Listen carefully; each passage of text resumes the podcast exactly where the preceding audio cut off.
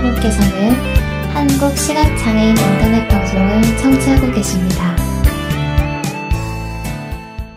KB 위클리 2부 시작됐습니다. 오늘도 어, 한 주간의 시사를 정리해보는 시간이죠. 우리 동작 장애인 자립생활센터 강윤택 소장과 시사톡 진행합니다. 안녕하세요. 네, 안녕하십니까? 네, 어, 벌써 그 1분기가 지나고 4월이 됐죠. 아, 예. 어, 굉장히 빨라요. 저 그러니까요. 그 뭐, 저, 네. 많이 빠르죠. 한 것도 없는데 빨리빨리 간것 같아요. 네. 알겠습니다. 아, 4월이 됐습니다. 4월은 참 다양한 이야기들, 다양한 또 스토리가 있는 달이라고 볼 수 있는데 어제가 바로 4월 3일 네, 제주 4.3 사건이 일어났던 날이었죠. 아, 네. 많은 분들이 이 얘기를 모르실 수도 있을 있는 분들도 분명히 있을 것 같은데요.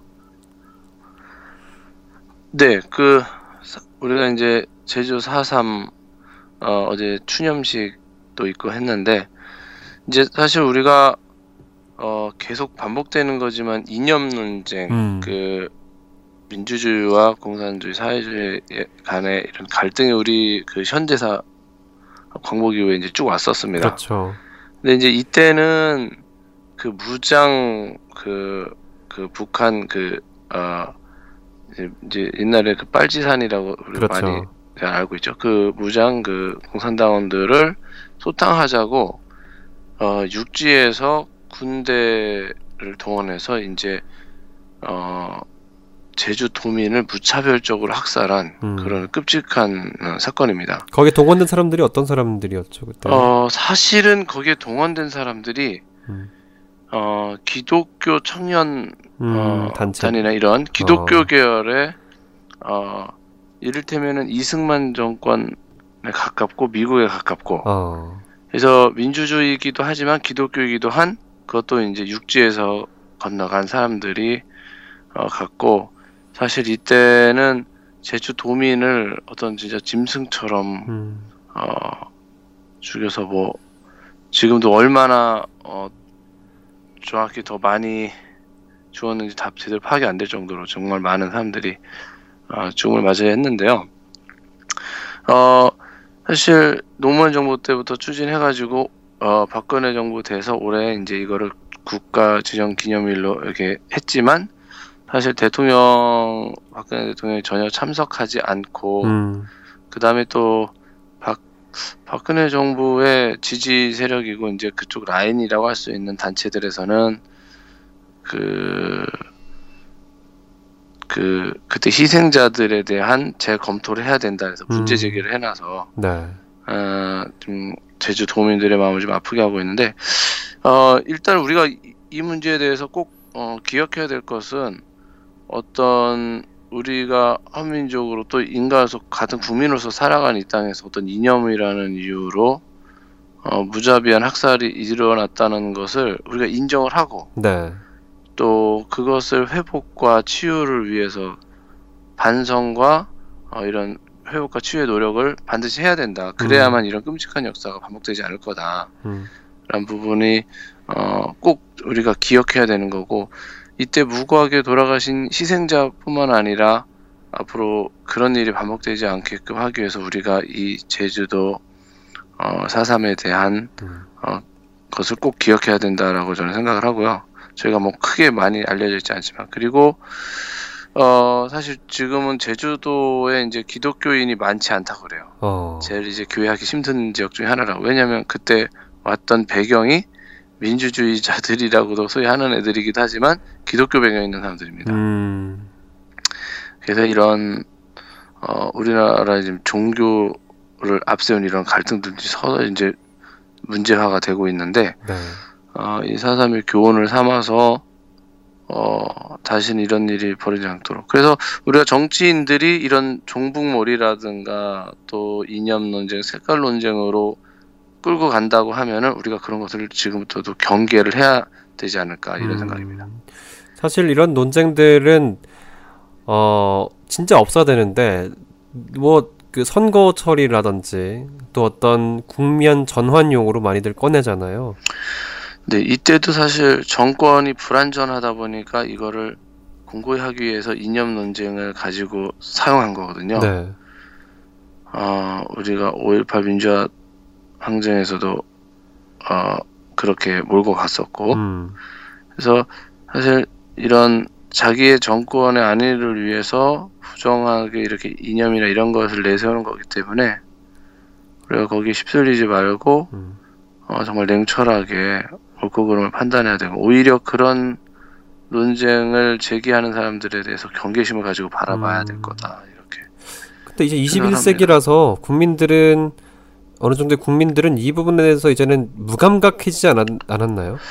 네, 오히려 무감각해진 게 사실은 더 문제인데요. 아, 네, 무감각해지고 사실 그러려니 하고 그냥 때 되면 나오는 얘기 정도 치부한다든가 음, 또 우리가 오랜 군사 정권 하에서라든가 이렇게 해서 사실 그런 교육을 강요받아 온 게 사실입니다. 음, 그래서 우리도 알게 모르게 어, 그런 생각을 가지고, 있- 네. 있는데 음, 음. 어 우리 지금 현재 현대의 삶을 위해서도 우리 후손들 위해서도 이런 것은 정말 우리가 다시 한번 아까도 얘기했지만 경계 경계를 해야 되는 음, 정말 저급한 어, 논쟁이라고 생각을 하시는 아, 거죠. 생각을 합니다. 예. 그러니까 무감각이 아닌 바르게 바라보기가 필요하다는 말씀으로 정리하는 그렇죠. 거겠죠? 적극적인 관점에서 네, 냉철하게 네. 봐야 됩니다. 알겠습니다. 정말 중요한 이야기가 있어요. 이제 재보선을 앞두고 있잖아요. 세네개 지역이잖아요. 올해 그렇죠. 재보선 지역이 네 개인데 어, 야당끼리의 피 튀기는 싸움이 벌어졌다 이런 평가도 있고요. 한마디로 정동영 어, 전 어떻게 표현하면 좋을까요? 의원 또 전 장관 또 전 대통령 후보가 그렇죠. 예, 새정치민주연합을 탈당해서 관악을 지역에 출마하겠다고 얘기를 했습니다. 파장이 마- 만만치 않잖아요.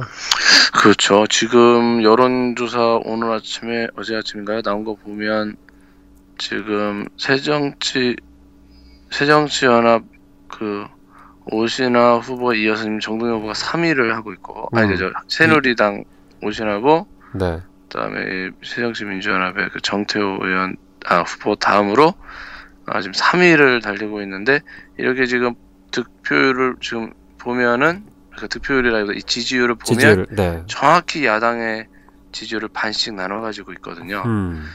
그래서 야권 분열이라는 게 지금 표심에서 굉장히 뚜렷하게 나타나고 있고 어뭐 새정치 민주연합은 그래서 전패의 어떤 우려를 지금. 하고 있는 음. 그런 상황입니다. 음. 어, 일단은 그 정동영 후보 개인적으로 보면 사실은 정치적 마지막 승부수다. 음. 사실은 이번에 나오지 않고 이건 1년짜리니까 안 나올 수도 있는 것이었는데 어, 출마를 하게 됐고 만약에 이번에 낙선을 하게 되면 사실은 정치적으로 거의 음. 어, 이제 끝이 아니냐. 생명이 다했다. 네. 음. 그래서 이제 그 전에는 쇼를 해도 정동영만큼만 해라부터 정말 정동영이 변했다. 정말 음. 그렇게 해서 많은 어떤 어 진보 진영에서도 관심을 가지고 굉장히 지지하는 저희도 예전보다는 진심의 어떤 지지가 더 많이 얻어진 것으로 저는 생각을 하는데 네. 이번에 관악을에 출마하면서 그런 부분도 약간 희석이 되면서 사실은 여기가 유리한 지역이 아니다 보니까 음. 상당한 부담을 가지고 하게 됐습니다. 음. 그렇지만 또 사실 이렇게 생각할 수도 있습니다. 정동영 후보 입장에서는 이게 4년짜리 승부에 붙으면 정당 논리로 밀릴 수가 있는데 네. 1년짜리지 않습니까? 그렇죠. 그래서 딱 1년만 일하게 해주시면 내가 뭔가 보여주겠다라는 어떤 어, 걸 가지고 한다면 사실 유권자들 입장에서 민주당을 지지해도 그래 그 저 민주당 그 새정치 민주당 그 부실한데 한번 1년짜리 한번 맡겨놔 보자. 정말 그래도 모르는 사람은 없지 않습니까? 그렇죠. 네. 정도면. 네. 괜찮은 거 아니야? 이렇게 해서 어, 할 수도 있을 것 같고요. 음. 그래서 그런 것들을 종합적으로 좀 본 것 같고 사실 국민 모임이라는 지금 창당을 지금 해가는 과정에서 어떤 국회의원이 전혀 없는 상태로 가는 것에 대한 어, 현실적인 부담감도 있을 수는 음. 있을 것 같아요. 네. 근데 사실 조금 의외 음, 그런 것에 비해서는 국민요 구- 구- 국민 모임? 모, 네. 모임의 아주 적극적인 어떤 어, 협력 이런 거는 별로 안 보이는 것 같아서 음. 약간 의외이긴 하지만 네. 어쨌든 그렇게 될 것 같고 그야말로 새정치 민주연합은 그래도 여기가 항상 야당의 텃밭이 같이 이렇게 되던 데인데 상당히 지금 어, 위기를 맞고 있고 음. 어, 지금 특히 이제 중요한 것이 문재인 대표가 출범한 지 얼마 안 됐는데 이번에 패하게 된다면 어, 광주 서구도 지금 뭐 만만치 않지 그 않습니까? 천정배. 천정배 후보가 네. 1위인데 지금 네. 어, 예.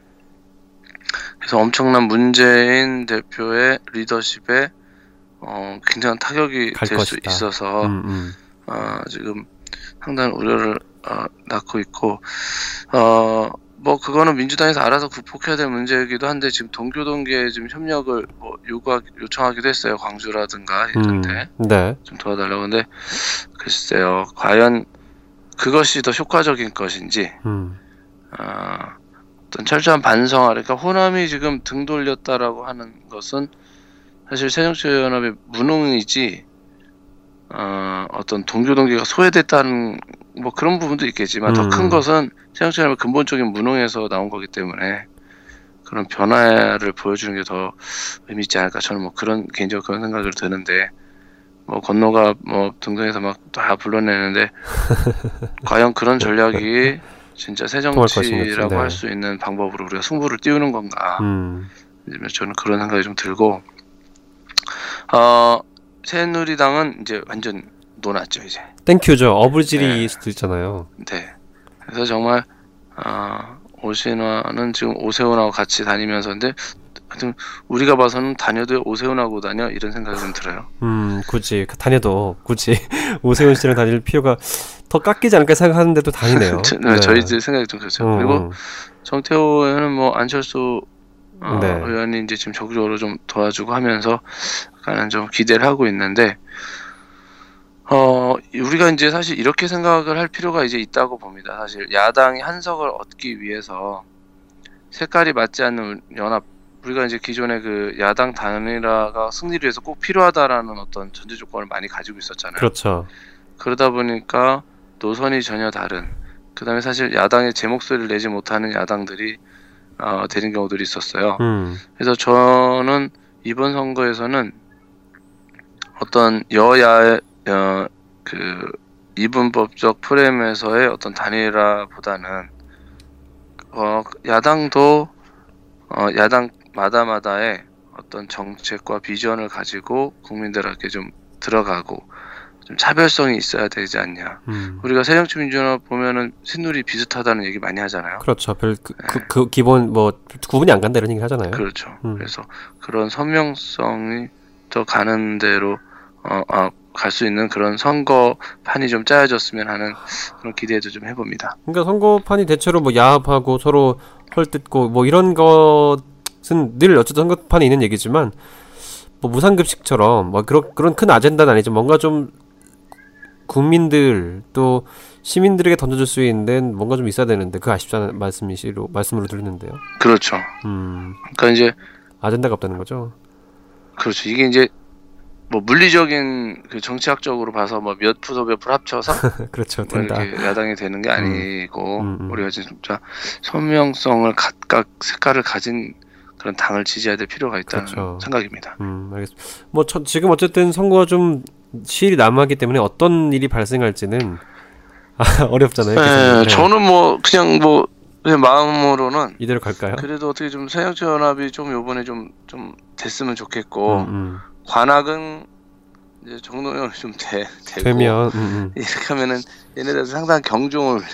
있는 어, 이런 근데 뭐 그게 정동영이어야 하는가는 좀 의문이 있지만 있지만 음, 새정치연합에 뭔가 강한 어떤 메시지는 줄 필요가 있다. 음, 그리고 이제 저는 사실 뭐, 뭐 광주 시민들이 어떻게 생각할지 모르지만 5.18을 우리가 생각한다 그러면 사실 거기에서 새누리가 단 한 표라도 나올 수가 있을까라는 아. 사실 그런 사실은 저는 심정적으로는 음. 그런 생각도 해봅니다. 역사를 아는 어떤 광주 시민이라면 네, 이런 말씀이시로 듣겠습니다. 알겠습니다. 오늘 어, 참 중요한 이야기들 또 의미 있는 이야기도 나눠봤습니다. 다음 주에도 계속해서 시사톡 중요한 내용들로 함께 하겠습니다. 오늘도 고생하셨습니다. 고맙습니다. 네. 우리 동작 장애인 자립생활 전도 강희대 소장과 시사톡 진행해봤습니다.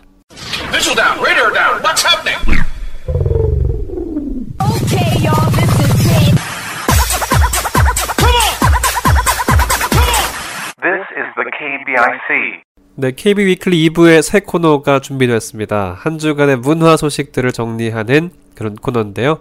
오늘 코너를 함께 진행해 주실 분 소개드리죠. 아, 저와 참 인연이 깊은 분입니다. 복지TV의 정유림 기자입니다. 안녕하세요. 네, 안녕하세요. 제가 한번 효과음을 넣어봤습니다. 네. 저희 네. 청취자들이 2부 네. 이제 방송을 듣다가 너무 칙칙하다는 느낌들을 많이 내서 저희 문화톡이라는 코너를 준비하게 됐는데 저희 청취자들을 네. 위해서 저 KBI 청취자들에게 인사 한번 해주시죠. 아, 예. 안녕하세요. 반갑습니다. 어, 이렇게 첫 인사 드리게 됐는데요. 저는 어, 지금 현재 복지TV에서 사회복지 예, 쪽 담당하고 있는 취재 기자입니다. 어, 우리 이창훈 앵커와는 좀 특별한 인연이 있어요. 네. 그래서 그렇죠. 네. 좀 같이 뉴스를 아, 한 1년여간 진행하기도 했었고, 어, 근데 얼마 전에 이창훈 앵커가 만나가지고, 네. 예, 이렇게 좀 제안을 하시더라고요. 근데 제가 이창훈 앵커가 사준 밥이 맛있어서 절대 수락한 건 아. 아니고요. 그렇다고 합니다. 저도 네. 청취자 여러분들 너무 만나 뵙고 싶어가지고 이렇게 예, 첫 인사 드리게 됐습니다. 앞으로 정유림 예, 기자, 정유림 기자가 사실은 네. 제가 알기로는 어떤 이 지금 담당이 보육 뭐 이런 부분이잖아요. 그쵸. 네. 하지만 아직 제가 결혼도 하지 않은 처자인데 보육 쪽을 맡고 있어요. 근데 제가 알기론 문화, 연애 이쪽이 더 어, 소위 빠삭하다 이런 말 들었거든요. 아유 빠삭하다는 거는 과찬이시고요. 제가 네, 어, 지금 나이가 네. 예, 이창원 앵커보다는 동생이에요. 아주 어리죠. 아주 어리다니요. 네. 아주 어리죠. 아주 어린데 어, 제가 한 다섯 살 정도부터 이제 텔레비전 드라마를 보기 시작했어요. 남들이 뭐 만화 같은 거 볼 때 저는 어, 네네. 저는 뭐 드라마를 보기 시작했고 어, 그래서 거의 한 20여 년이 넘는 시간 동안 예, 음. 거의 TV를 달고 사는 거의 TV 죽순이 아, 네, 그래서 좀 대중문화 쪽에 약간 좀 남들보다는 관심이 많은 편이에요. 근데 전문가라고는 할 수는 없고 그냥 아, 일반 분들보다는 약간 좀 더 관심이 많은 예. 네. 그렇게. 생각해 주셨으면 좋겠어요. 그냥- 그래서 네. 네. 대중문화 이 시간에는 의견가 이런 느낌이네요. 아, 그쵸. 네.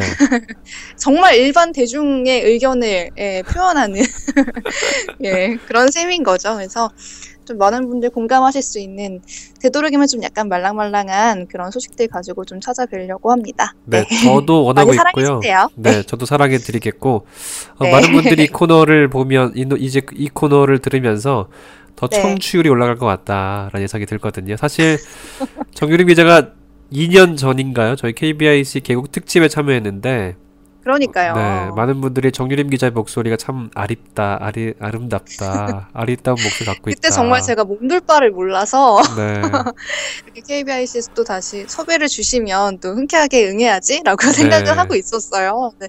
예, 너무 청취자분들께서 예, 호응을 많이 해주셔서 저도 굉장히 좋았던 기억이 남, 납니다. 네. 네, 알겠습니다. 그 목소리 네. 매주 들을 수 있다는 것 유념해 주시고요. 자, 오늘 준비한 소식들 하나씩 얘기해 보죠. 요즘에 네.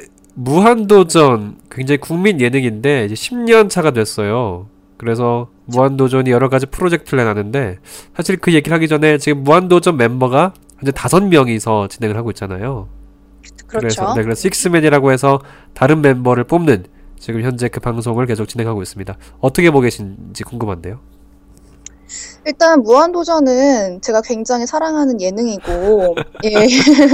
근데 뭐 모든 분들 좀 많은 분들 그러시지 않으세요? 네, 맞아요. 많은 분들이 도 많이 보시죠? 네, 저도 좋아하는데 아쉬운 네. 건 이제 그 이 시각적인 정보들이 좀 많이 많다 보니까 네, 누군가와 같이 봐야 한다는 아쉬움들이 좀 있을 뿐이지 어떤 음. 그 트렌드들을 알 수 있는 굉장히 재밌습니다. 그렇죠. 네. 네, 또 그 무한도전 멤버들은 진짜 오랫동안 케미를 자랑하는 그런 아, 멤버들이었잖아요. 그렇죠. 그래서 이제 좀 최근에 좀 불미스럽게 좀 멤버들이 아, 뭐 두어 명씩 빠지면서. 네. 예, 팬들이 좀 안타까워했었는데 아, 정말 좀 어, 지금 생각해 보니까 노홍철 씨 빈자리가 굉장히 컸던 것 같아요. 크죠. 네. 네, 진짜 큽니다. 네. 네, 그래서 그 그 저번 주부터 이제 식스맨 프로젝트를 아 저저번 주인가요? 아, 2주 전 3주 됐죠? 네. 네, 그렇죠. 이제 식스맨을 이제 하기 시작했는데 혹시 보셨어요 이창훈 앵커는? 제가 여러 명 처음에 뭐 김영철 씨, 전현무 씨 등등 이제 어, 나오는 부분을 조금 보다 말았어요. 음, 다 보셨나요? 네, 저는 다 봤고요. 이야. 일단 무한도전을 네. 네, 매주마다 시청하는 그런 애청자이기 때문에 저는 시간이 안 되면 나중에 꼭 예, 다시 보기. 예, 다시 보기를 통해서. 예, 볼 정도로 굉장히 좀 마니아에 가까워요. 네.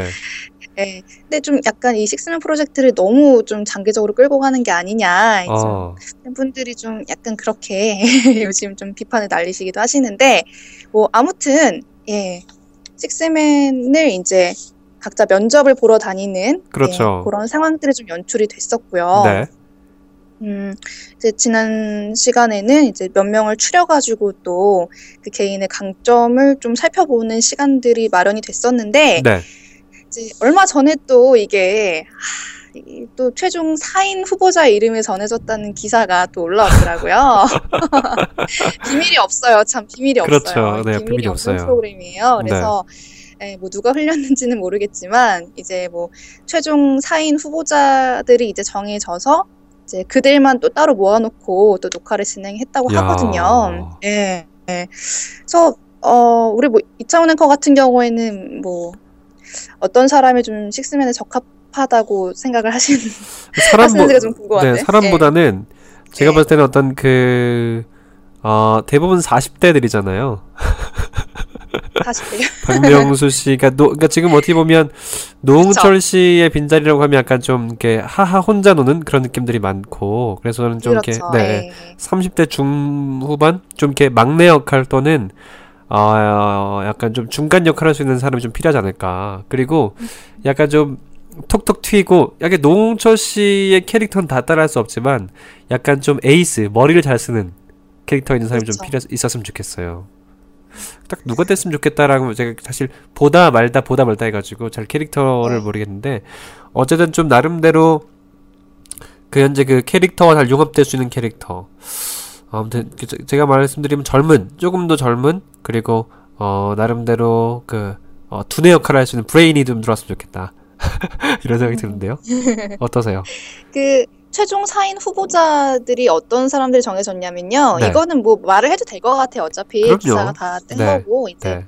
방송이 될 테니까 어, 어, 최시원, 광희, 강균성, 홍진경 네, 야. 이렇게 다 쟁쟁해요. 다 쟁쟁한데 와. 이렇게 네 명이 선정이 되더라고요. 근데 또 여기다 플러스 알파, 뭐 네. 추가 한 명이 더 식스맨 후보로 있는 것으로 안다. 또 뭐 방송 관계자가 이렇게 말을 했다고 해요. 네.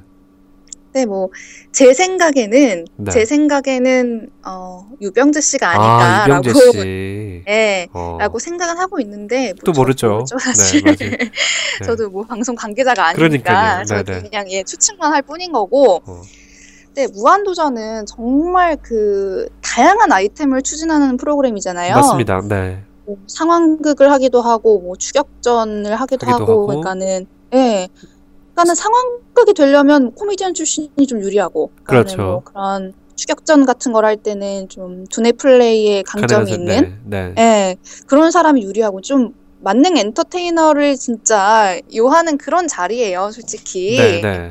그렇잖아요. 정말 누가 들어와도 예, 독이 든 성배나 다름없다. 전현무 씨가 이제 그렇게 얘기를 했었거든요. 네. 예. 네.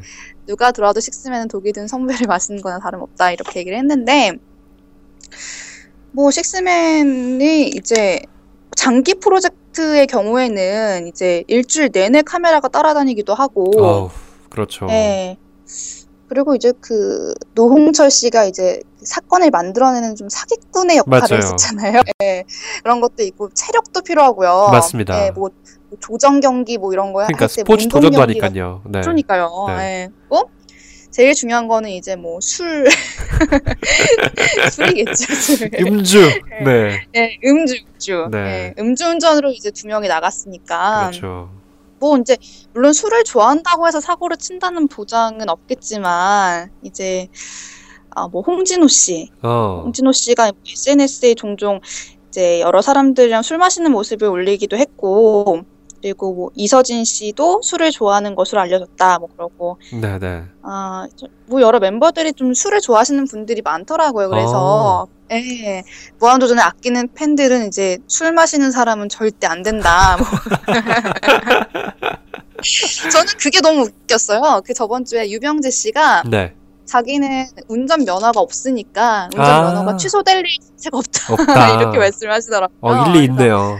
그러니까요. 그래서 그 부분이 굉장히 좀 예, 일리가 있었던 것 같고 그래서 그런 여러 조건들을 종합해 봤을 때 예, 누가 될 것이냐 이제 야. 이런 거를 좀 지켜보면서 네. 시청자 여러분들이 마음속으로 좀 투표도 하시면서 그렇게 좀 두근두근 지켜보는 좀 재미가 있을 것 같아요. 끝까지. 사실 이 네. 무한도전은 어떤 그냥 작은 아이템도 재미있게 만드는 어떤 그 농. 네, 능력이 있는 것 같아요.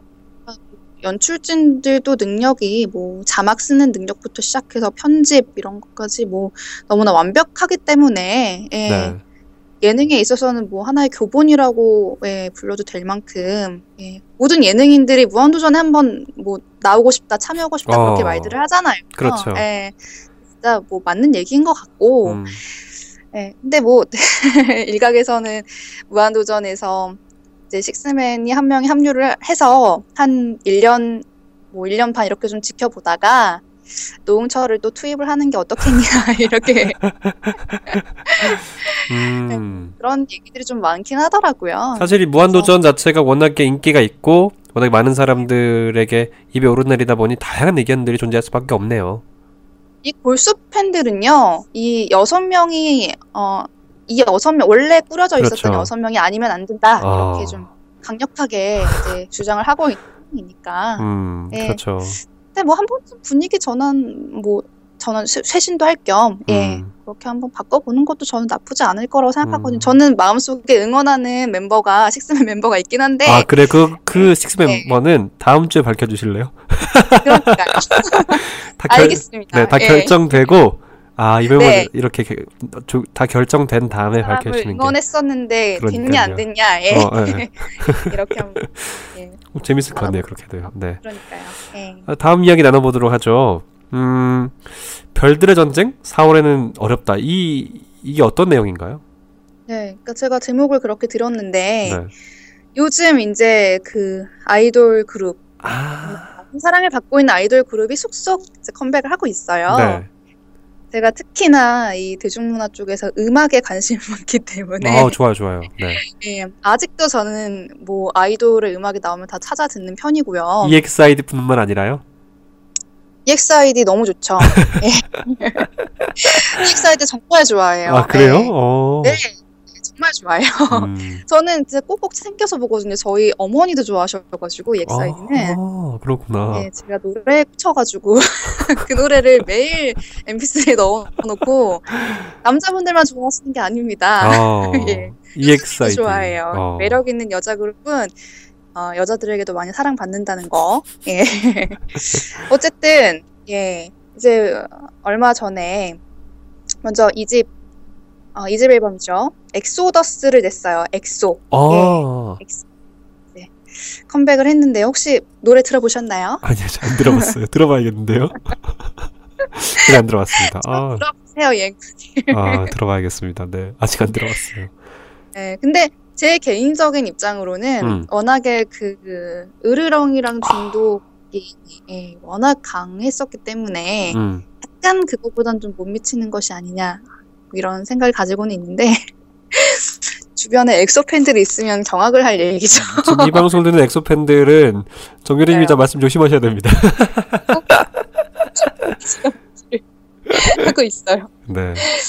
예, 아무튼 그 SM 소속인 엑소 그리고 JYP 소속인 미세이가 이제 지난달 28일이랑 30일 나란히 신곡을 내놓았습니다. 네. 이제 4월 1일은 이제 YG에서 인기 아이돌 컴백을 예고한 상태인데 뭐 아직 아무런 소식이 음, 없고요. 네. 일단 뭐 5월 달에 빅뱅이 컴백을 한다 이렇게 음. 양현석 사장이 네, 얘기를 했고요. 했더라고요. 음. 예, 그래서 정말 쟁쟁하죠. 예, 상반기 음악 시장에 이제 대파란이 좀 예고되고 있습니다. 음. 엑소, 미쓰에이, 빅뱅은 정말 어, 그 각 소속사들이 정말 사력을 걸어서 그렇죠. 예, 내놓는 그런 곡들이잖아요. 네. 예. 일단 뭐 중독 이후에 11개월 만에 컴백이에요. 우리 엑소 같은 경우에는 우리 엑소요? 제가 힘이 좀 많이 들어갔네요. 네. 저도 모르게 네. 이제 그 사이에 이제 멤버가 두 명이나 빠졌어요. 그렇죠. 명으로 새롭게 출발을 하는 건데, 음, 이제 멤버들 각각의 이야기를 좀 어, 많이 풀어낸 듯한 예 음. 그런 시도들이 좀 보이고, 자, 뭐 음악적으로도 일렉트로닉 성향은 좀 여전하긴 한데, 이제 힙합 이제 이런 것들을 좀 적절하게 섞어서 좀 다양한 장르의 곡들을 이제 10개예요. 10개 곡을 넣었거든요, 앨범에. 네. 네. 음악 평론가들 사이에서도 좀 괜찮은 평가를 받고 있는 것 같고, 예, 저 같은 경우에는 약간 좀 대중성이 예, 으르렁이나 중독보다는 떨어지는 것이 아닌가 음. 하는 생각이 들긴 하지만 그래도 여전히 예, 음악성과 질은 높은 예, 음. 그런 앨범이 좀 나올 것 같고요. 네. 음, 이번에도 좀 후크송 같은 예, 후렴 부분이 좀 그런 부분들이 있어요. 그래서 좀 따라하시기에 좀 괜찮으실 것도 같고 그러면 청취자들에게 추천해주고 싶은 엑소의 노래 어떤 게 있을까요? 한번 들어봐. 노래요. 네. 이번 남곡 중에서 이거, 이거 괜찮으면 들어봐. 그냥 들으면 할 것 같아. 네, 그 엑소가 이제 중국인 멤버들도 있잖아요. 어, 네. 네, 그래서 주- 좀 중국 가사로 된 그런 곡들이 좀 있는데, 네. 예, 제가 그거는 들어보지를 못했고 타이틀곡 말씀해 주세요, 그럼. 타이틀곡을 추천드리겠습니다. 일단 타이틀곡을 추천드리고 타이틀곡에 한번 빠져보신 다음에 이제 또 다른 수록곡도 한번 예, 음. 상해 보시면 어떨까. 아, 알겠습니다. 예, 일단- 워낙 좀 네. 어, 호불호가 좀 강하잖아요, 사실. 음, 맞아요. 네. 예, 전 세대를 아우르는 그런 음악을 하는 것은 아니기 때문에 음. 예, 일단 타이틀곡을 한번 들어보셨으면 하는 바람입니다. 아니 왜 네. 이렇게 무섭 왜 이렇게 뭐죠? 구멍을 만들어 놓은 것 같아요. PR 구멍을. 네? 호불 호, 호불 호가 강하니까 자신 있게 말해 들어보세요 라고 말씀하면 되죠. 아, 제가 이 엑소에 관련한 건 너무 민감해서요. 예, 자신 있게 얘기할 수가 없습니다. 네, 알겠습니다. 청취자분 워낙 팬덤도 강력하고, 그러니까요. 네. 예. 그리고 그 미스 A는 네. 이제 30일 날 앨범이 나왔고요. 나왔는데 이제 어, 전 음악 전 음원 차트를 이제 석권을 하고 있어요. 야, 1위. 네. 10개를 석권했더라고요. 그래서 이번에는 진짜 좀 실험적인 음악보다는 대중성을 신경 쓴 게 아닌가 싶을 정도로 굉장히 좀 예, 그런 부분에 초점을 맞춘 것 같아요. 음. 뭐 엑소도 그렇고 미스에도 그렇고 모두 이전에 비해서는 이제 좀 더 대중과 가까이 가고자 아, 하는 느낌이 좀 들어서 예, 저는 굉장히 좀 예, 좋게 생각을 하고 있고 5월 달에도 빅뱅도 또 빨리 나와서 예, 음. 우리 아이돌들이 이렇게 음악적으로 좀 아, 대결을 펼쳐보는 그런 흥미진진할 것 같아요. 음. 어쨌든 네. 전 사실 개인적으로 말하면 작년 저는 제가 들었던 앨범은 작년 11월 토이 앨범 이후에 멈춰 있어요. 정기림 기자의 어떤 이야기를 통해서 음 네. 그래 한번 좀 들어봐야겠다. 사실 오늘 준비한 게 세 가지인데요. 네. 오늘 시간이 너무나 즐- 웃고 즐기고 또 첫 방송이었던 그 기대감 얘기하다 보니까 아쉽게 여기서 네. 마무리해야 될 것 같아요. 아, 저도 너무 정신없이 이야기를 네. 한 것이 아닌가. 너무 제 말만 한 것 같아서. 음. 예. 아직 첫 해니까 여러분들 네, 이해해 주실 거예요. 예, 이해해 주실 거라고 믿고요. 예, 한 해 한 해 발전해 나가는 모습. 다음 주는 K-팝 스타가 이제 거의 마무리 단계에 있지 그렇죠. 않나요? 예. 제가 안 그래도 그 주제를 하려고 했는데, 어우, 센스 있으시네요. 그 역시. 다음 주에 K-팝 스타를 네. 정리하면서 또 이런저런 K-pop 스타를 한번 해부해 보도록 하겠습니다. 아, 저는 K-pop 스타 그 시즌 1부터 한 네. 해도 놓치지 않고 다 봤기 때문에. 야, 예. 아무- 아무튼 정리하면서 또 이야기 나눠보는 네. 시간.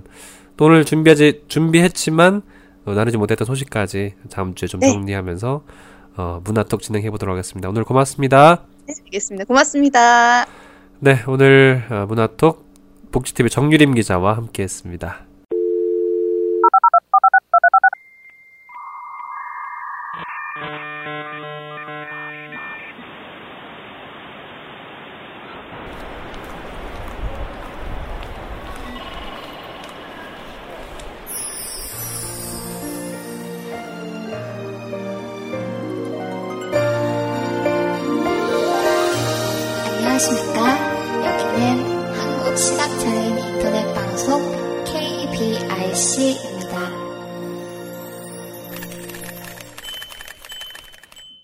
계속해서 한 주간의 주요 스포츠 이슈들을 정리하는 시간이죠. 스포츠톡 스포츠 의견가 박의권 씨입니다.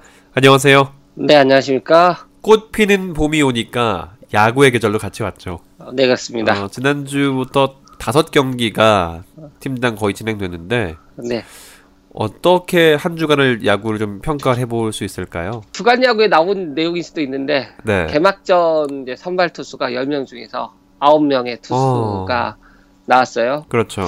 네, 그걸 보면서, 어, 이런, 이제 그, 물론 이제 개막전에, 이제 그 개막전이라고 하는 게 이제 첫 경기라는 의미도 있지만, 이제 원정 팀들은 네. 홈 개막전이 있기 때문에 네, 투수들을 뭐랄까 에이스를 아껴놓는 팀도 있었거든요. 뭐 그렇기 때문에 어 그것까지 다 합하더라도 외국인 선수가 많았다. 음. 홈 개막전에서도 어 저는 의외였던 게 그 장원준 선수를 저는 적어도 홈 개막전 아 그 토요일 날 개막전에 음. 네, 두산에서 낼 거라고 생각을 했는데 뭐 장원준 선수가 그렇게 컨디션이 나쁘지 않고 화- 어, 그 저기 성적이 어, 좋았 이번에 잘 던졌지 않습니까? 네, 근데, 이게 좀, 네, 좀 그런 것이 좀 그러니까 돈은 많이 썼으면서 어. 그 효과를 못 본 거 아닌가 두산 쪽에서. 그저 두산 얘기를 많이 했잖아요. 저도 두산 얘기를 네, 했었는데 뭐 유희관 선수. 같은 경우는 뭐 원정 개막전에 내도 네 그렇습니다. 했는데 네, 뭐. 장원준 선수 좀 아쉽고 저는 개인적으로 삼성도 피가로 선수가 나올 수 있었겠지만 윤성환 선수라든지 그쵸. 네, 네 그런 선수가 나와도 윤성환 선수가 떨어지는 건 아니니까요. 네. 피가 피가로 선수나 뭐 저기 뭐냐 그렇죠. 그 누구죠? 피- 클로이드, 클로이드 선수. 네, 선수나 네, 네, 떨어지는 게 아니니까요. 네, 뭐 윤성환 선수를 내, 아쉽더라고요. 네, 아, 저도 아쉬웠습니다. 그런 양현종 선수 면에서 좀- 혼자서 네, 선발했던 게좀 에, 아쉽더라고요. 그래도 양현종 선수가 가장 어, 그래도 선 물론 그 조금 어, 안정되지 못한 면도 개막전에 있기는 있었지만은 무난하게 좀 가- 가장 그 토종 에이스의 자존심을 그럼요. 네, 지켜냈죠. 지키는 음. 그 양현종 선수가 이제 두 경기에 나왔는데 양현- 양현 종 선수를 이제 어저께도 봤 어저께도 봤는데 네, 어 상당히 좀 성장한 모습을 보여줬어요. 위기 관리 능력이나 뭐 이런 음, 거에서. 네, 어 사실 이제 많은 분들이 걱정했던 내용이 뭐냐면 어 윤석민 선수가 메이저리그 그 포스팅 팀의 반대로 좌절했을 때 그 다음부터 뭘까? 뭐 본인이 뭐 그렇게 했지는 않았겠지만은 뭐 태업이라는 의심까지 받을 정도로 좀 그가 페이스가 떨어지는 경향이 있었는데 양현종 선수는 두 게임을 물론 치렀지만은 어 13이닝 동안 아직 자책점이 없고 실점이 네. 아 실점 자체가 없고요. 어좀 어, 좀 slow starter인데 조금 어. 무난한 그러니까 좋은 출발을 보이고 있는, 있는 것 같고요. 거죠. 네, 어 의외로 그 하위로 평가받던 롯데와 기아가 그러니까요. 네, 잘 초반에 잘 나가고. 있잖아요. 네, 그렇습니다. 4승 이고 4승 1패인가요? 네, 그렇습니다. 어, 한 경기를 더 치른 롯데가 1패가 있죠. 왜 그렇다고 보세요? 전문가들이 예상이 틀렸던 거 아니면 처음 스타트가 일단 좋은 좋다고 보세요? 어떤 의도로 보시는 건가요? 어, 일단은 팀 사이클 상으로 볼 때, 어, 기아 같은 경우에는 이제 많은 그, 어, 예, 연습 경기에 구전 구, 어, 전패를 했지 않습니까? 네. 이제 그러면서 이제 그 선수들이, 근데 구전 전패라고 하면은 이제 많은 분들이 부정적으로 생각하시는데, 어, 상당히 그 일본 팀들하고 여섯 개 경기를 했고, 전에도 제가 스포츠톡에서 말씀드렸는데, 네, 어, 이, 이 일본 팀들, 그러니까 우리나라보다 이제 타격 그 기술이 좀 정교한 선수들을 만나서, 네, 뭘까, 이미 그 예방 주사를 충분히 맞았기 맞았다. 때문에, 음. 네, 그리고 이제 시범 경기에서도 좀 페이스가 조금씩 올라오는 그런 그 저기를 했기 때문에, 어, 어떤 그 페이스, 그러니까 팀 전력에 비해서, 그러니까 뭐랄까, 어, 상당히 좀 올라온 상태에서 개막을 음. 맞이했다는 점이 있고, 네, 두 번째는 그다음에 이제 네. 두 번째는 윤석민 선수의 가세가 이제 플러스 요인이 된 음. 것으로 보입니다. 네, 작년에 그 삼성에 그 사실 제가 볼 때는 삼성에 이제 오승환 선수가 떠나고 임창용 선수가 오지 않았다면 어 정규 리그 우승이나 통합 우승 그러니까 그 한국 시리즈 우승 두 개 중에 하나는 못했을 거라고 저는 생각하거든요. 그러니까 통합 예. 4연패는 어려웠을 거다라는 거죠. 그렇죠. 음. 뭐 예. 한국시 그래서- 4연패는 가능했겠지만 네. 근데 한국시 정규 리그에서 1위를 못했을 가능성이 아, 높겠죠. 높다. 그런, 네, 네. 그런 그 시너지 효과가 있거든요. 음. 그래서 윤성윤 선수의 가세 효과가 뭐 초반에는 일단 나타나는 것으로 보고 있고요. 롯데 같은 경우는 뭐, 어, 좀 하위권으로 분류했던 것이 팀 분위기였는데, 네. 팀 분위기가 어느 정도 이제 안정이 됐는데, 이제 악재가 발생을 했어요. 박종윤 선수가 이제 그 자기 파울 타구에 맞아서 발 등뼈가 골절이 되는 어, 사고, 벽 부상을 당해서 이제 한, 한 달 정도 못 나올 것 같고요. 네. 어, 또 이게 맹활약을 하던 아두치 선수가 허리 디스크 증상을 보여서 아. 당분간 좀못 나올 것 같습니다. 어. 네, 그래서 뭐 다른 선수들, 뭐 김민아 선수나 이런 선수들이 하준호 메- 선수. 예, 하준호 네. 선수 이런 선수들이 메꾸긴 하겠지만 그두 두 선수만큼은 못 하겠죠. 그러니까 음, 좀한 번의 위기가 올 어, 것이다. 찾아- 오- 오지 않을까 이런 음. 생각이 들고 있습니다. 그 얘기를 좀 해보죠. 네네. 김기태 감독한테 이런 말들을 많이 하더라고. 소위 호흡기 다는 감독이다. 2013년에는 뭐 LG 트윈스에서 이병규 선수 9번 이병규 선수의 호흡기를 달았다. 음, 네. 올해는 최희섭 선수에게 호흡기를 단 것 같다 이런 얘기들 하더라고요. 네 네. 최희섭 선수가 갑자기 이렇게 홈런을 3개를 쳤잖아요. 근데 어. 네, 그렇습니다. 네. 어저, 어저께도 두 개를 치고 어떤 에이, 이유에서일까요? 뭐 최희섭 선수는 기본적으로 그 그몸 자체가 음, 좋은 선수고 음, physical이 뭐 되는 선수니까요. 이제 마음을 다잡게 하고 어, 운동을 시키는 게. 아. 심리적인 요인이 중요하기 때문에 네. 어, 조범현 감독이나 김기태 감독이 좀 그러니까 그 선동열 감독은 굉장히 좀 날카롭고 분석적이고 그렇죠. 네, 좀 스- 스타 출신이기 때문에 좀 엄한 스타 그렇죠. 선동열 감독 자체가 원래 예, 엘리트였으니까요. 그런, 예, 기아에 와서 물론 조금 고쳐보려고 노력은 했지만 기본적으로 사람이 바뀐다는 것이 쉬운 거는 아니니까요. 음, 네, 그런 면 때문에 최희섭 선수가 주눅이 좀 최희섭 선수가 상당히 좀 뭐랄까 그 많은 분들이 이제 개인적이다 좀 참 저기 하다 그런 이제 얘기를 하시는데 뭐 그것도 틀린 얘기는 아니지만은 좀 순진하고 음, 좀좀 순하고 순둥이 음. 그런 그 이미지가 있기 때문에 그러니까 마음이 약하기 때문에 그죠. 피지컬이나 네, 어떤 그, 기술적으로 봤을 때는 음, 상당히 그렇죠. 높지만, 어, 네. 네. 음, 뭐 메이저리그 선수들하고 갖다 놨어도 그럼요. 몸에서 딸리지 않았을까요? 네. 그렇죠. 그런 걸 이제 잘 김기태 감독이 살린 거 아닌가 이런 생각이 듭니다. 음, 그 예, 그리고 이제 기아 얘기 말고 이제 잘 나갈 것 같던 팀들 SK와 LG가 아. 초반에 조금 부진한 모습을 보이고 있습니다. up down 팀이네요. 네. 네. 네 SK와 LG를 상당히 저기 어, 지난주에도 어, 먼저 치고 나갈 것이다 봤는데 SK는 타력이 안 되지 않나요? 어떻게 보세요? 어, SK는 뭔가 부조화가 좀 있, 어, 있는 것 같고 김광현 선수가 나왔을 때 기아한테 졌다는 사실이 음, 조금 좀그 팀, 그 어저께 넥센한테 대패를 당했지 않습니까? 네. 13대 3이 어, 3으로. 네. 네, 네. 그러, 네, 그렇기 때문에 뭐랄까 SK는 뭐 부조화를 빨리 이제 이제 바, 바로 잡아야 되지 않을까. 어. 뭐 투수력은 뭐 그동안 뭐 물음표 별로 없잖아요. 네, 물음표가 별로 없고 김광현 선수도 잘 던졌어요. 음. 그리고 그 외국인 선수 아, 이름이 갑자기 생각이 안 나는데 그 켈리 예, 아 켈리 뭐- 켈리는 목요일에 저기 못 던졌죠. 아 수요일에 독일에 던지자 말았죠 경기가. 네네 안 그. 선수가 어꽤 이제 볼이 괜찮고 음, 네 기아와의 그 뭐랄까 그 우천으로 취소된 경기 네.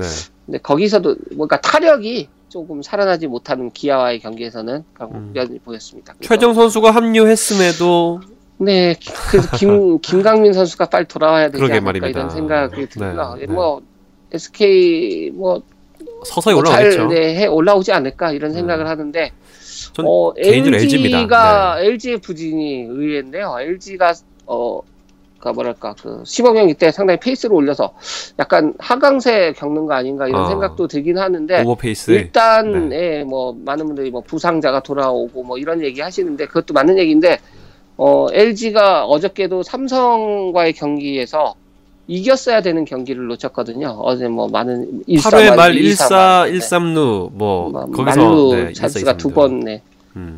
이상 있었고 뭐 한 했는데 어, 글쎄요. 그것이 기아와의 그 일요일 경기 패전이 좀 크게 다가온 거 아닌가. 뭐 음. 이런 봉중근 선수가 무너진 그 경기가 좀 크게 다가온 거 아닌가. 뭐 이런 생각.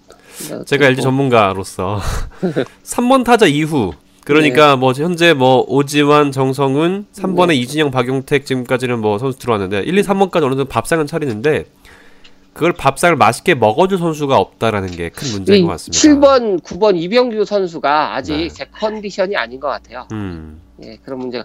정성훈 선수는 지금 타격 1위를 달리고 있습니다. 왜 이호준 선수와 함께. 네. 그러니까요. 예. 또 이호준 선수 얘기를 안 할 수도 없- 안할 수가 없는 게 지금 펄펄 날고 있습니다. 아무튼 지금 LG 잠시 돌아가자면 그렇게 해서 지금 4, 5, 6번 선수 쓸어 담을 선수가 없다 보니까 계속해서 네, 네, 이거 변비 지켜야 된다. 네. 예, 그런 부분이 있었는데 봉중호 선수도 정말 이제 보리면 느려졌다. 네. 정상에서 어, 저는. 그에서 전에도 몇 번 말씀드렸는데 봉중근 선수를 선발로 돌리고 마무리를 하나 정찬현 선수라든지 키우는 게 네. 정찬호 선수를 이렇게 키웠으면 어떨까 하는 생각이 드는데 이제 그게 쉽게 되지 않는 게 이제 LG는 올해 우승을 노려야 되잖아요. 그게 그러니까 그 어떤 그 시스템을 에, 바꾸고 실험하기는 좀 어려운 팀 사정이 아닐까. 에, 있으니까요. 네, 음, 그렇습니다. 그렇게 보는군요. 그래서 네, 지난주에 up팀 롯데와 기아를 꼽았고 네, down 팀은 LG와 SK를 꼽아주셨는데 다음 얘기 넘어가 보도록 해보죠. 네. 네. 배구 얘기를 한번 해볼까요? 그럴 거예요. 배구 얘기 좀 해봐야 될 텐데 네. 저희 예상이 그대로 무너졌습니다. 지난주 아, 예상했었는데. 바람은 이루어졌죠. 네, 저희 바람은 이루어졌는데 네, 배구 예상은- 종합적으로 이제 뭐 어, 얘기를 해보죠. 우승은 OK 저축은행이 네, 3연승 했습니다. 우승을 했습니다. 네. 어, 잠깐, 뭐, 경기를, 야구 열심히 보시느라고, 잘, 저기를 못 하셨을 것 같은데, 어, 이제 그 세 게임 동안, OK 전축은행이 아홉 세트를 딴, 따는 동안, 삼성화재는 한 세트밖에 못 땄습니다. 네, 완패라고 할 수밖, 완승이라고 할 수 있죠. 그렇네요. 1차전을 볼 것 같으면은 1세트는 25대 18로 OK저축은행이 승리를 거뒀고요.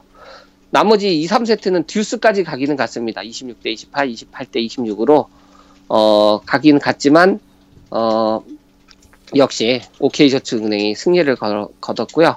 이때 그 시몬 선수가 25점 그리고 송명근 선수가 15점을 합작을 했습니다. 그 20, 어, 그 2차전 같은 경우에는 어, 25대 22, 25대 20, 25대 20으로 뭐 그렇게 그 석점 차이가 이상 나면 이렇게 호- 저- 접전이라고 볼 수는 없거든요. 네, 배구는 그렇죠. 예, 한 거의 뭐 서브를 받아서 넣는 어, 받는 팀이 거의 득점을 한다고 보시면 음. 되거든요. 남자 배구는 그렇죠. 예, 수비를 하나 하느냐 안 하느냐 그 차이로 디그가 있냐 갈리는- 없냐. 예, 네. 디그 그렇죠. 디그가 네. 있냐 없냐 그 차이로 갈리기 때문에 뭐 항상 이렇게 석점 이상 차이가 났기 때문에 뭐 힘 한 번 못 써봤다고 볼 수 있고요. 어, 송명근 선수가 14점, 뭐 시몬 선수가 역시 24점을 기록을 했습니다. 그 3차전은 어, 25대 19, 25대 19 이제 1, 2세트는 이제 그 OK 저축이 압도적으로 승리를 네. 거뒀고 어, 3세트에 25대 11로 어, 약간 그 뭐랄까 방심을 했다고 할까요? 아니면 삼성이 마지막 어, 힘을 썼다고 할까요? 어쨌든 그래서 이제 25대 11로 삼성이 2세트를 유일하게 따냈고요. 25대 23으로 이제 끝내는 어, OK 어, 저축은행. 이제 OK 저축이 끝내고요. 어, MVP는 시몬 선수가 받으리라고 예상을 했는데 이제 송명은 선수가 아, 받았습니다. 내국인에게 줬군요. 네, 그렇습니다. 뭐 송명근 선수가 활약을 네. 어, 3 어, 마지막 그 3차전에는 20점이나 또 넣기 때문에 25점, 14점, 15점 했기 때문에 총 어, 뭐 20, 49득점을 3, 세 경기 동안 어, 네, 올려줬습니다. 뭐 MVP 받을 만 했습니다. 음. 네네. 그래서 전- 근데 이렇게 우승을 했 많은 사람들이 놀랐을 것 같아요. 네네. 우승 요인은 뭐 어떻게 보세요?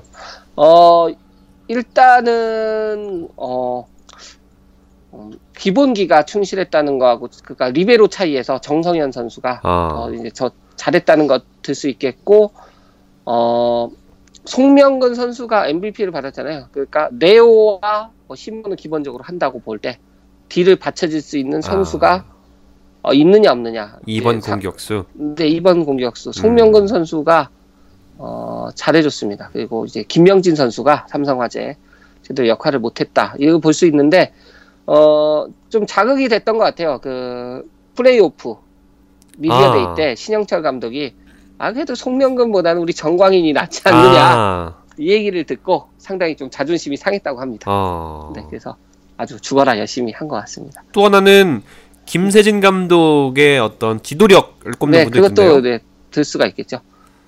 그래서 이제 그 영향을 받아서 젊은 피를 수혈해보자 해서 현대캐피탈도 감독을 어, 현 선수 아, 최태웅 선수를 코치를 거치지 않고 뭐 플레잉 코치를 잠깐 맡기는 맡았지만요. 어, 감독으로 선임을 아. 했습니다. 논란이 좀 있겠는데요. 네, 논란이 있습니다. 뭐 경험이 전혀 없는 감독을 아 지도자를 선수를, 감- 지도자 네, 경험이 없는 선수 출신을 바로 감독으로 음. 어, 기용을 했다. 뭐 이런 음, 논란인데 김세진 감독도 뭐 특별히 뭐 저기가 없었으니까 해설위원 하다가 간 거니까요. 네. 그래서 그런 걸 노리고 어떤 그 패기 같은 걸 불어넣기 위해서 현대 캐피탈. 근데 이제 현대 캐피탈이라고 하는 팀이 어, OK 저축은행처럼 기다려 줄 것인가? 아, 네. 어, 작년 리 작년 시즌에서 6위를 했지 않습니까? 네. 네. OK 저축은행이 6위를 했거든요.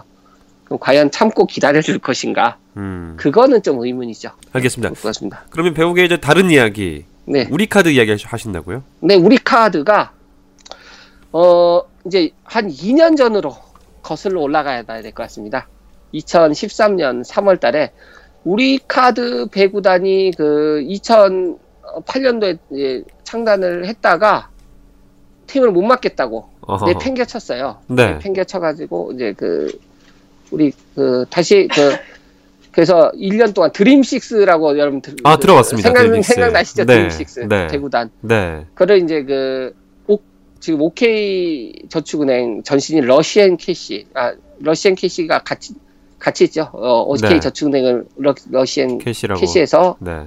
만든 거죠. 네. 네. 네, 근데 러시앤 캐시에서 어, 자금을 이제 대줬어요. 메인 스폰서를 해서 음. 어, 대주고 이제 재작년에 그러면 팀을 이 팀을 살 살 그 드림식스를 인수할 그 회사를 물색을 했습니다. 근데 우리 카드가 다시 우리 그 우리 카드 우리 지주 회사가 뛰어들게 된 거죠. 우리 카드가 다시. 대구하겠다. 어. 네, 우리가 하겠다. 그래서 이제 그 러시앤 캐시도 어, 우리가 이제 메인 스폰서 해보니 스폰서 해보니까 이미지도 좋아지 아마 대부업체니까 아마 해도 네. 이미지가 좋아지니까 우리도 해- 창단하겠다 이 팀 사겠다 음. 그러니까 창단이 이제 인수하겠다 인수하겠다. 네. 뛰어들었는데 조건은 러시앤 캐시가 더 좋았다고 해요 아. 얼마를 예, 그 인수 가격 같은 게 네, 네. 근데 그 이제 작년 제가 그래서 KT와 부영그룹 얘기도 했잖아요. 네, 아까 그 얘기가 잠깐 왜, 했었죠. 왜 얘기했냐면 조건은 러시앤 캐시가 좋았는데 그 받치고 있는 회사 40조 정도 40조. 된다 그러고 예. 그리고 이제 뭐 러시앤 캐시 그 지주 이 회사는 뭐한 2조 정도 된다고 하니까 음. 차이도 많이 나잖아요. 그러니까 어 이제 그 조건은 뭐 우리 우리 카드가 좋지 않았지만 우리 지주로 이제 넘어갔는데 어 그래서 러시앤 캐시가 열받아서 아니 우린 팀을 하나 만들겠다. 아. 그래서 창, 창단한 게 지금 UK 저축은행입니다. 네, 아. 어, 네. 그래서 이제 우리 카드가 훨씬 더 선수도 좋고 그랬기 때문에 작년에 4위를 했었어요. 작년 네. 시즌에 그리고 근데 이제 그 오케이 저 이제 우리 이제 그 민, 민영화 이제 지금 작업도 하고 있고 우리 은행에 그런 네, 그런 그 지주 이제 우리 카드랑 이런 거 민영화 정책 저기를 하고 있기 때문에 우리는 이 팀을 더 맡을 수가 없다. 어. 그래서 그 이제 우리가 이제 그 워- 워크아웃이라고 해야 되나요? 그 네. 팀을 어, 더 이상 못 맡겠다. 연맹에 어, 연맹에서 알아서 해라. 이렇게 이제 3월 31일 날 결정이 났습니다. 그래서 네. 인수팀을 찾다가 못 찾으면 해체하기로 어.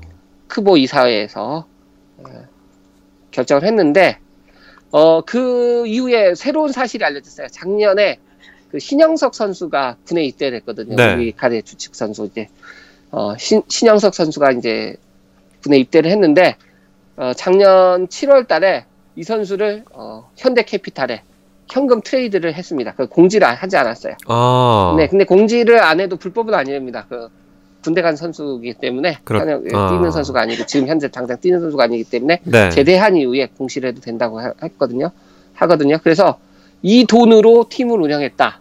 아, 이런 그 기사가 나오면서 아주 그 여론이 악화가 됐습니다. 음, 그래서 다시 우리 카- 우리 카드에서 아 우리가 다시 잘해보겠다 아, 야, 이렇게 얘기가 나와서 어제 다시 우리 카드에서 어, 계속 운영을 하기로 결정이 다시 났습니다. 프로를 프로구단을 운영하는 그 네. 팀이 정말 네 이런 이런 짓을 정말 2년 간격으로 해야 되는지 자행을 정말, 했네요. 네, 네 해결은 잘 됐지만 또 과연 그 우리 카드가 의지가 있는 건지는 많은 어. 분들이 의심을 하고 있습니다. 앞으로 이런 불씨가 남아 있는 거 아닌가요? 어쨌든. 네, 남아 있는 것이죠. 네. 네. 우리 카드가 또 다른 회사에 넘어갈 거기 때문에 앞으로 아, 인수가 될 거기 때문에 그 회사에서 또 배구단까지 받을지 그거는 또 미지수고. 어 그래서 이제 그 우리 카드에서 안 하겠다고 해서 새마을금고 쪽에서 좀 관심이 있었다고 그래요. 네. 그런 얘기도 오고 갔었는데 일단은 우리 카드에서 계속 하는 하는 걸로. 것으로, 네. 음. 알겠습니다. 오늘 여기까지 여기까지 이야기를 나눠보겠고요. 오늘도 함께 해주신 박의관 스포츠 의견가 고맙습니다. 고맙습니다.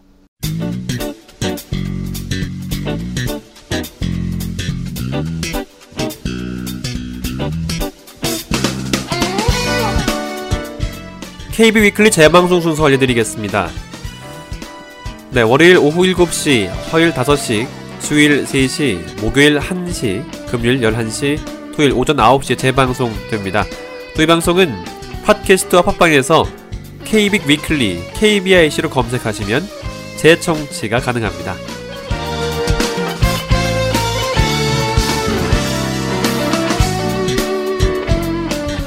2015년 4월 4일에 보내드렸던 KB 위클리 여기서 이만 줄이겠습니다. 행복한 주말 보내시고요. 전 다음 주 토요일 4월 11일에 뵙겠습니다. 고맙습니다.